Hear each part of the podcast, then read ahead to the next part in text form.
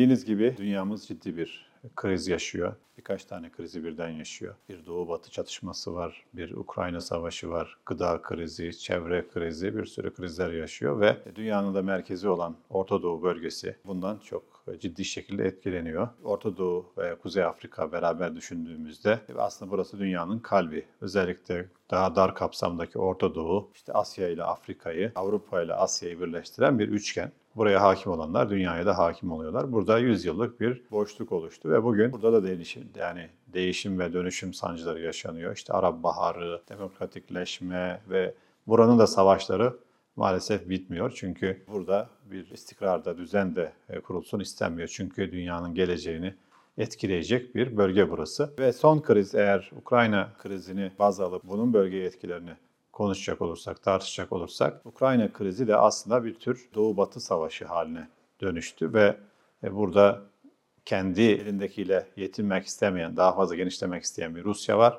Ama dünyanın patronu biziz diyen, dünyanın ekonomik, siyasi, hatta kültürel birçok şeyini küreselleşmeyle beraber etki eden bir batı var. Bu burası bir şu anda net bir mücadele yaşıyor. Savaşa girmiş durumdalar. Hatta bu savaşın daha da yayılma riski de söz konusu. İki türlü yani hem Rusya kazanırsa da bu bunun e, Avrupa'ya doğru bir etkisi olacak. Güney'e doğru belki bize doğru da bir etkisi olacak. Ama aynı şekilde kaybederse de veya kaybetmeye başlarsa da bunun ciddi yansımaları olacak. Kaybetmeye başladığı durumda da belki nükleer bomba kullanımı dahil bir sürü seçenek ortada. Dolayısıyla bu büyük bir kriz ve bunun yeni dünya düzeninin şekillenmesinde ciddi etkisi olacak, yeri olacak. Yani bu, bu savaşın nasıl, savaşın yapılması aynı şekilde yeri olacağı gibi savaşın nasıl sonuçlanacağının da yeni dünya düzeninde e, önemli bir etkisi olacak. E, bugün savaş olurken yaşanan süreçte tabii çok önemli. Bunlardan birisi enerji krizi, birisi gıda krizi veya gıda fiyatlarının artması. Tabii enerjiyle beraber petrol fiyatlarının arttığını ve bunun da iki türlü de hem gıda açısından hem enerji açısından Orta Doğu'yu ilgilendirdiğini biliyoruz. Yani neden? E, Rusya gibi OPEC e, üyesi bir sürü Orta Doğu ülkesi var ve bunlar dünya petrol piyasalarında etki sahibiler, söz sahibiler ve bunların kararları önemli olacak. Bir yandan tabii böyle bir kriz Orta Doğu ülkelerinin, petrol üreten ülkelerinin işine de geliyor. Çünkü petrol fiyatları arttığı için o durdukları yerde ekstradan para kazanmış oluyorlar. Ama bu bu durum petrol olmayan Orta Doğu ülkelerini, Arap ülkelerini de çok olumsuz etkiliyor. Özellikle Mısır gibi nüfusu çok yoğun olan, fakirliğin çok olduğu Tunus, Fas, işte Yemen zaten perişan durumda. Aynı şekilde Suriye, diğer petrol olmayan ülkeler de bundan ciddi zarar görüyorlar. Hem petrolü pahalıya aldıkları için hem de gıda fiyatları arttığı için gıda fiyatlarının bir kendi başına zaten artışı söz konusu. Bir de ulaşım maliyetleri arttığı için de, işletim maliyetleri arttığı için de işte mazot pahalanması da yine ekstradan bunlara yük e, oluşturuyor. Tabii esas savaşın yapılmasıyla beraber karşımıza çıkan gıdaların yani özellikle hububatın, hububatın Rusya kaynaklı, Ukrayna kaynaklı hububatın dünya piyasalarına ulaştırılamaması da Orta Doğu üzerinde, bütün dünya üzerinde olduğu gibi Orta Doğu üzerinde ciddi bir baskı oluşturuyor. Belki de ikinci bir Arap Baharı'na e, yol açabilecek bir baskı da karşımızda çünkü böyle ciddi bir durum var. Tabii Türkiye'nin ara buluculuğuyla beraber bu hububat krizinin kısmen çözülmesi bir rahatlama sağladı ama daha Rusya da eski normalde dünya pazarlarına sattığı büyük bir miktarda yani tonlarca milyon tonlarla ölçülen bir hububat rezervi var. O da kendi hububatını satmak istiyor. İşte aynı şekilde e, gübre ve diğer e, tahıl ürünlerini veya tarım ürünlerini satmak istiyor. Buna belli bir ambargo var. Yani net bir ambargo yok ama işte dolar üzerinden genel ambargo e, prensipleri birçok ulaşım şirketini, nakliye şirketini de Rus malları naklet konusunda isteksiz hale getiriyor. Bu da Rusya'nın işini zorlaştırıyor. En son Putin'in şikayet ettiği Ukrayna'nın tahılı zengin ülkelere gidiyor, Avrupa ülkelerine gidiyor, Afrika'ya gitmiyor, fakirler bundan yarar görmüyor diyor şikayeti. Aslında yani bir yani daha ötesinde benim siz alıyorsunuz hani zaten yeterince hububat yok. Benimkini de satın benimkinin de satılmasına müsaade edin, bu şirketlere baskı yapmayın diye bir e, serzenişti. Bu kısmen de haklı aslında. E, çünkü Afrika'ya gitse bile hani parası olunca iki kat parayı bastırınca Avrupalılar bunu oradan daha gemi boşalmadan tekrar alabilir. Paranın konuştuğu bir durum söz konusu. Bu ortamda tabii e, Orta Doğu bu gıda krizi hemen çözülecek bir durum değil. Eğer Rusya önceki sezondan gıda e, malzemesi kurulsa bile bir şekilde bozulmaya, çürümeye meyilli bir ürün ürün oluyor. Eğer geçen seneki stoklarını tabii savaş dolayısıyla hem Ukrayna hem e, Rusya eski stoklarını satamamıştı. Satamadığı için yeni ürünler, yeni hasat e, piyasaya sürülemiyordu.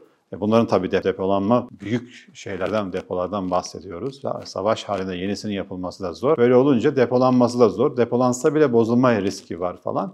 Eğer bu senekini Rusya pazara süremezse, yani geçen senekini Rusya geçen seneki ürünlerini pazara süremezse bu seneki ürünleri elinde kalabilir. Bu seneki ürünler depolar almayabilir veya depoda çok beklerse bu sefer yani bu diğerlerinin bozulma riski ortaya çıkar. Ama her türlü Rusya kendi tahıl ihracatında zorlanıyor. Bunu da şikayet konusu ediyor. Tabii Arap ülkeleri büyük ölçüde Arap dünyası bildiğiniz gibi çöllük bir bölge. Suyun az olduğu bir bölge. Çöl olması zaten suyla bağlantılı. Su az olunca da yeterince gıda yetişmiyor ve yetişmeyince de gıdasının çoğunu dışarıdan almak zorunda kalıyor. Mısır gibi Nil Nehri'ni bunun avantajını kullanan bir ülke olmasına rağmen hem nüfus çokluğundan hem buğdayın çok e, su istemesinden dolayı sulamaya da o kadar müsait değil. Çok da nüfus olduğundan Mısır mesela kendi halkını doyurmakta zorlanacak. Libya, Kuveyt, Katar vesaire petrolü olan ülkeler yine de bu şeyden etkileniyorlar ama hem petrol fiyatları arttığı için gıda fiyatı artsa da bunda çok sıkıntı çekmiyorlar ama nüfusları da az olduğu için de bunun bir kolaylığı bulunuyor. Ama petrolü olmayan Yemen işte gibi hem savaştan hem ekip biçememekten kaynaklanan ülkeler Suriye gibi toprağını ekip biçemezse ciddi e, gıda sıkıntıları da karşımızda. Gıda sıkıntısı olursa ne olur? E, Büyük isyanlar olur, büyük böyle patlamalar olur. Açlıktan, sefaletten dolayı göçler olur, göçmen krizi ortaya çıkar. Terör grupları bu fakirliği kullanır. Bazen de böyle çok öngörülmeyen kabile savaşları olabilir. Çünkü biri diğerinin elinden, ağzından e, lokmayı almaya çalışacak. Bu ortamlarda da ciddi tabii zaten bölge ciddi krizlerle boğuşurken ekstradan bir kriz ve yüklenmiş olacak. Türkiye tabii Ukrayna'dan ciddi gıda ithal ediyor. Bu Türkiye'nin gıdasının kendisine yetmediğinden değil. Türkiye'nin çok güçlü bir gıda endüstrisi var, gıda sanayi var. Böyle işte bisküvitten makarnaya kadar bunları üretip satıyor. Yani katma değer ekleyerek ham madde olarak aldığı şeyi nihai ürün olarak e, dünya piyasalarına satıyor. Bundan da ciddi paralar kazanıyor.